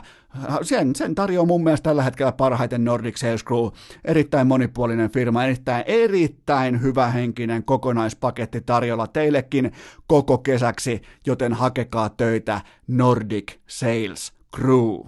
Urheilukääst! Suomen paras podcasti myös vuonna kaksituhattayhdeksäntoista! Hypätäänpä takaisin kysymysbussin kyytiin ja seuraava kysymys kuuluu näin. Minkälaisen ensimaun Jokereiden kausi jätti, entä mitä odotat K H L:n tekevän loppukautensa osalta? No otetaanpa vaikka Jokerit tarkasteluun keskiviikkona. Nyt kuitenkin ehtii jonkin verran tässä prosessoimaan vielä K H L:nkin tilannetta, mutta otetaan Jokerit tarkemmin tuohon keskiviikolle. Ihan tällainen absoluuttinen ensimaku on tietenkin ihan ö, katastrofaalisen armoton pettymys, koska kerrankin näytti ihan oikeasti paikoin jopa lupaavalta, mutta elämä on elämää, terveys on terveyttä ja sitten vasta tulee tällaiset asiat kuin urheilu, jääkiekko, K H L, mutta se on todettava ihan käsi sydämellä, että K H L:n tekemiset ei sinänsä kiinnosta yhtään Jokereiden jälkeen. Todennäköisesti jos tulee, aion Viaplayn myös katsoa. Uskoisin, että jopa edes Vladimir Putin ei kehtaa jatkaa kautta näissä, huomaatteko kuinka mä laitan tämän Putinin vastuuksi koko tämän, mutta se on Putinin sarja, niin tota, mä en usko, että mä en usko, että edes Putsku pystyy jatkamaan K H L-kautta tästä hetkestä eteenpäin, mutta koska kyseessä on Venäjä, niin mä en myöskään halua tulla yllättymään, koska just nyt mulla on tuossa live-tulokset auki, ja siellä pelataan Venäjän jalkapalloliigoja aivan normaalisti ja täyden katsomon edessä, joten tota, Putinin mukaanhan Venäjällä ei ole mitään koronaongelmaa, mutta toisaalta taas eri lähteiden mukaan ihan siis paikalta, paikan päältä kerro, kerrotut tarinatkin kertoo, että Moskovaan rakennetaan tällä hetkellä jonkin sortin X-Files-henkistä salaista kenttäsairaalaa, mutta tota, en tiedä, mutta otetaan kuitenkin Jokerit tarkasteluun keskiviikkona, se on se, mikä meitä täällä kiinnostaa. Seuraava kysymys. Osoittautuiko Erling Haaland viimeistään Pariisissa kuplaksi? No tota, ei saanut yhtään mitään aikaa ja koko ottelu oli todella, todella surullinen vitsi ja ää, kuplapuhe tavallaan evää kuitenkin se, että jos sä olet vain kupla ja sä et ole aito tapaus, niin ei Neymar ja Mbappé ja kumppanit, ei ne ota sua noin tosissaan, ei ne lähde rollaamaan, ne ei lähde kopioimaan sun tuuletusta, ne ei lähde tekemään jooga-asentoja, joten tota, jotain aitoa tuossa jätkässä kuitenkin on. Seuraava kysymys. Pelaako Atletico Madrid mielestäsi vääränlaista jalkapalloa, kuten Jürgen Klopp kritisoi? No tota, eihän tämä ole mikään mielipideasia, vaan joko sun pelityyli, sun viihdepaketti, joko se myy tai ei myy, sä joko viihdytät tai et viihdytä, ja koko tämä Diego Simeonen neljäkymmentäneljä miljoonaa vuodessa maksava ideologia perustuu jalkapallon tuhoamiseen eikä sen pelaamiseen, ei tämä on mun mielestä niinku, ei tässä tarvitse kenenkään vetää hernettä nokkaan, jos joku toteaa, että taivas on sininen. Ja varsinkin nyt taivas on sininen, koska kaikki saasteet on vähentynyt maailmasta ihan helvetisti viimeisen kolmen viikon aikana, mutta tota, tämä on siis, tämä näkyy numeroissa ja kulutuspäätöksissä tämä Atletico Madridin jatkoon pääsy. Tää, eikä siis ei mitään pois silti joukkueelta. Mahtava, iso, iso jättimäinen vierasvoitto Anfieldilta hallitsevalta mestarilta, mutta mikä, no itse asiassa ollaan tällä hetkellä ihan rehellisiä, mutta jos joku, joku laittaa mun telkkarin just nyt vaikka vittu Atletico Madrid vastaan, mikä olisi lyijysin joukkue? kaksituhattakymmenen, kaksituhattayhdeksän, kaksituhatta mitä, kaksituhattakaksitoista Jypin. Joo, kyllä. kaksituhattakaksitoista Jyp vastaan tämän hetken Atletico Madrid mun telkkariin, niin kyllä mä, turha tässä on lähteä uhoamaan, kyllä mä sen katon tässä tilanteessa, mutta noin niin kuin normaalissa ää, elämäntilanteessa, normaalissa urheilun tilanteessa, niin Atletico Madrid ei aiheuta ostopäätöksiä, kulutuspäätöksiä ihmisissä, siis se on vaan karu fakta, joten Jürgen Klopp on oikeassa. Seuraava kysymys. Minkä lajin tai sarjan peruminen yllätti eniten? No lopulta kenties kuitenkin kollegekoripallon koko March Madness, kaikki konferenssiturnaukset ja sitten lopputurnaus, niin se oli ehkä, se yllätti eniten, koska mä olin siis ihan varma, että ne pelaa vaikka steriilissä laboratoriossa, jotta ne saa T V-rahat ja Las Vegasin rullaamaan, joten tota, toi kuitenkin toi N C A A on kaikessa röyhkeydessään, törkeydessään ja ahneudessaan ehkä se kaikista kylmäverisin katto-organisaatio, joka laittaa siis lapsia töihin ilman minkäännäköistä kulukorvausta, heittää niitä askia, tienaa itse miljardeja, joten tota, mä olin ihan varma, että March Madness pelataan läpi normaalisti ja sen jälkeen yskästään kerran hihaa ja todetaan, että tämä oli tässä, mutta, mutta tota, sekin laitettiin sitten lopulta myös ää, liuskan puolelle. Ää, seuraava kysymys. Minkä tapahtuman peruminen harmitti eniten? No kyllähän se oli eittämättä tämä hetki, kun samaan varttiin, miettikää koko kello oli tilaa, koko viikko oli tilaa, niin saman vartin aikana peruttiin sekä fitnesskisat että Tube Tour, niin se oli mulle henkilökohtaisesti liikaa, nyt pidetään pieni tauko ja mennään eteenpäin. Maanantain urheilukääst, mieli kirkas, jalka raikas, kunnes kästi pilaa kaiken. On aika kiikuttaa viimeiset kysymyspullat uunista ulos ja jatketaan tällaisella yksilöllä, joka kuuluu näin.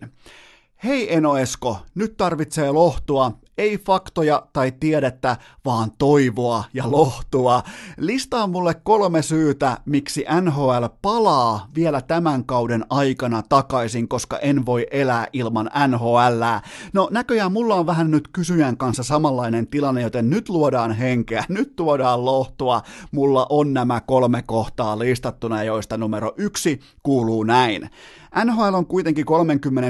omistajan yksityisbisnes, joka taipuu oikeastaan ihan mihin tahansa formiin, ja, ja pelaajien sopimukset tulee myös kantamaan yllättävän pitkälle tonne ihan heinäkuun alkuun saakka, joten jos sitä pystyy jotenkin konseptoimaan uusiksi, nyt jos tämä menee niinku pitkäksi tämä koko, niinku, ja tietenkin nyt on niinku tärkeää aina mennä päivä kerrallaan, viikko kerrallaan, se tilanne kerrallaan, mutta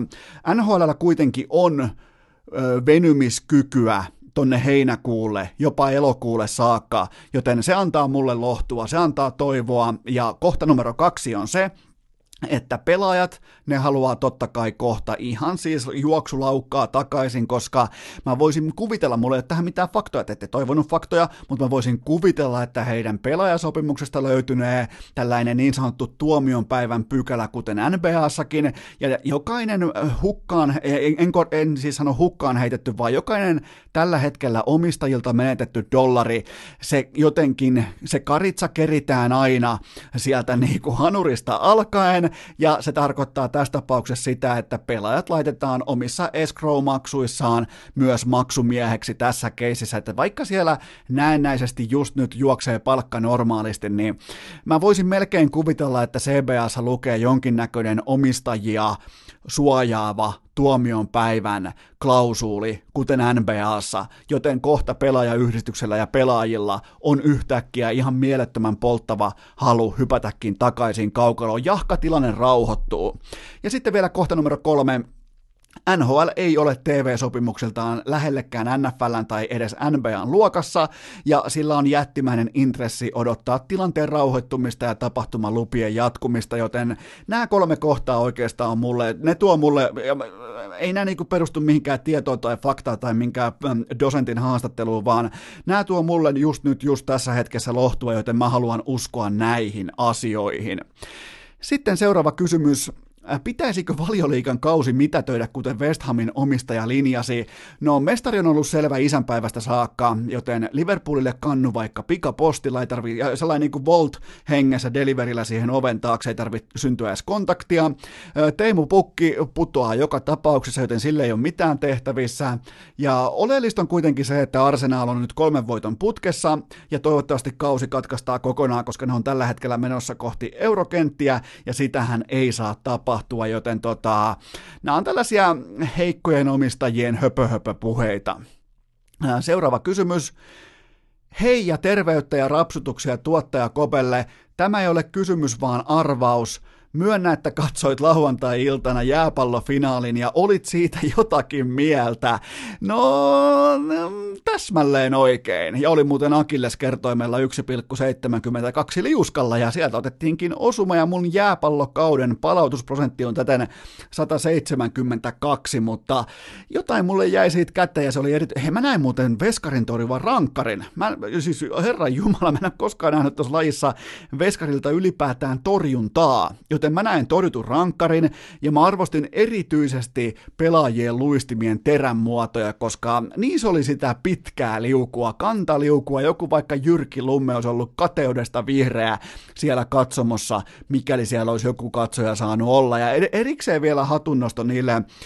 tota, Akilleksen faneille, jotka oli mennyt sinne aidan taakse rumpujensa ja soittimiensa ja soihtujensa ja äh, pilliensä kanssa juhlimaan tätä kolmekymmentäviisi vuotta odotettua mestaruutta, joten tota, siinä oli sellaista tiettyä niin kuin aitoa maalaishulluutta siinä hetkessä, joten kyllä vain katsoin jääpalloa. Seuraava kysymys. Voisitteko perustaa Mäkisen kanssa podcastin? Aihe saa puolestani olla mitä tahansa, koska olette ylivoimaisesti Suomen sointuvin parivaljakko studiossa. No, kiitoksia ensinnäkin näistä sanoista. Sointuvin parivaljakko. Hmm, ihan punastuttaa, eikä varmaan johdu edes koronasta, mutta tota, no voidaan tämä tehdä, mutta vain sillä ehdolla, että Urheilucast saa treidissä vaihtopelaajana Kimmo Timosen itselleen, joten jos, jos Kimanttia on valmis treidaamaan, Kimanttia muuten kävi lista ykkösenä perjantai-aamuna Spotifyssa, siitä heille iso hatunnosto, sitä haettiin, se myös saatiin, mutta mikäli Urheilukästi saa treidissä Kimmo Timosen itselleen ja Kimmo Timosen tota valkoisen tennispuvun ja yhden lasin laadukkainta Timosen viinikellarin punaviiniä, niin tota, olen valmis tekemään tämän treidin. Ja tota, itse asiassa Mäkisen jakso just nyt just tällä hetkellä, näillä hetkillä on ohittamassa Ika Lehkosen kaikkien aikojen kuunnelluinta Urheilukästin jaksoa, joten Mäkinen ottaa siellä ykkössijaa itselleen muuallakin kuin Spotifyssa tällä hetkellä, mutta tota, se oli muuten kiva nähdä, että Kimanttia oli koko Suomen lista ykkönen viime viikolla. Seuraava kysymys.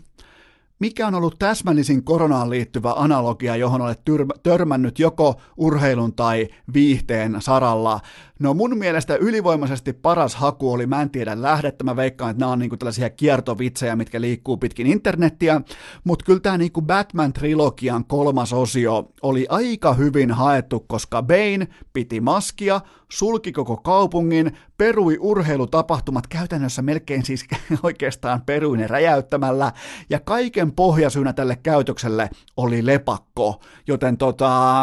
se oli aika hyvin haettu. Seuraava kysymys. Ketä tai mitä tästä kaikesta paskasta voi syyttää? Tätä on kysytty paljon, ja mulla on teille syntipukkia. Sitä ei löydy Wuhanista, se ei ole lepakkokeitto, se ei ole yksittäinen äh, äh, patient zero, vaan se on kaupunki. Se on Toronto. Nimittäin vuonna yhdeksäntoista kahdeksantoista Toronto voitti Stanley Cupin, ja sen jälkeen koko seuraava kausi peruttiin. Vuonna yhdeksäntoista yhdeksänkymmentäkolme Toronto voitti baseballin World Seriesin ja sen jälkeen koko seuraava kausi lopetetaan kesken. Ja nyt sitten vuonna kaksituhattayhdeksäntoista eli kaksituhattayhdeksäntoista viime kesänä Torontohan voitti mahtavalla tavalla N B A:n mestaruuden ja siitä seuraavalla kaudella aivan kaikki urheilu lopetetaan, joten syyttäkäämme Torontoa. Seuraava kysymys. Miltä lajilta odotat nyt esiin astumista kriisin keskellä? No, jos ei tähän ole vastaus e-urheilu, niin sitä vastausta ei silloin ole olemassakaan. Tämä on nyt, tämä tilanne on kuin pedattu e-urheilun lopulliselle dominanssiläpimurrolle. Ja esimerkiksi vaikka meidän kaikkien hyvä suosikkilaji C S ei perustu miltään osin läsnäoloon. Siellä voi olla pelaajat, katsojat, media, ne voi olla samassa online-hubissa samaan aikaan, samoilla ehdoilla, joten tota... E-urheilu. Tämä on, tämä on,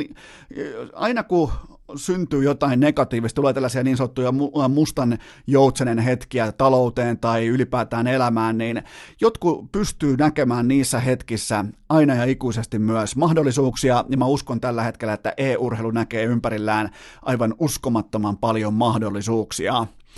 Ja aika hyvin pystyy tekemään kokonaisen e-urheilusegmentin osion ilman mainitsematta Aleksi B:tä tai Enseä. Helvetin vahva suoritus. Nyt on iso maanantai menossa. Seuraava kysymys. Mikä on ollut korona-aallon yllättävin positiivinen ilmiö?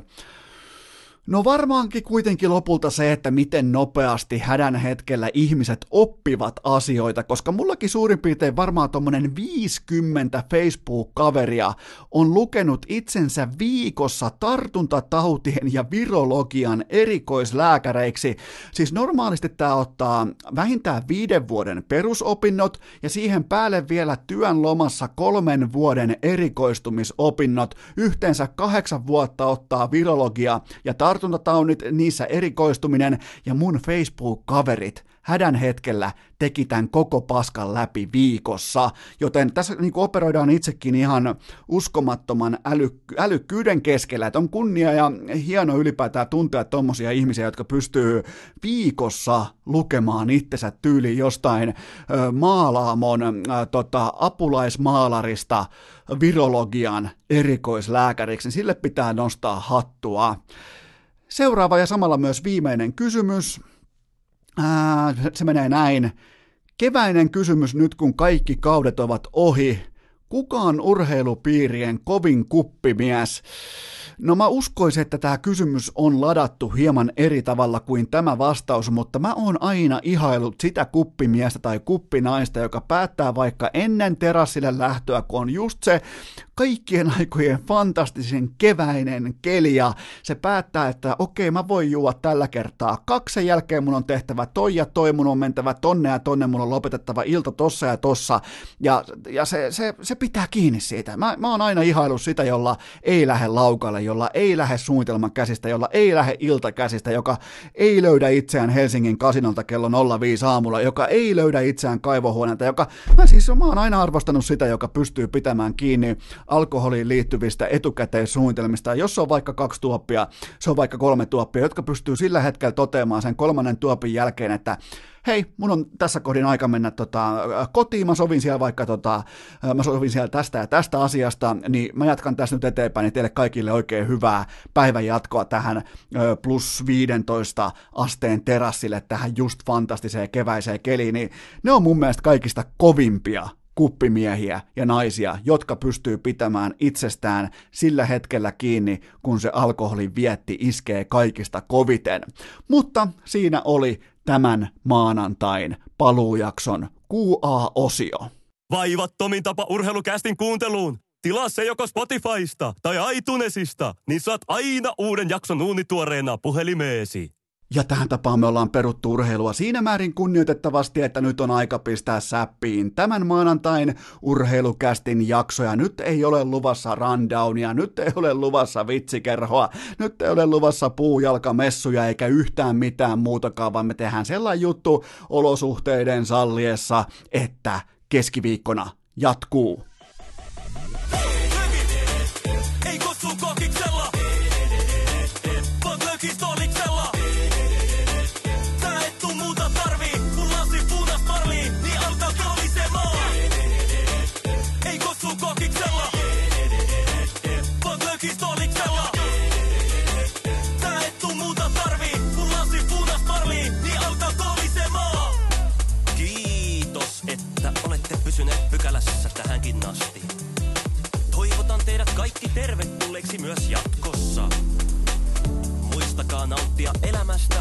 Vastoinkäymisistä huolimatta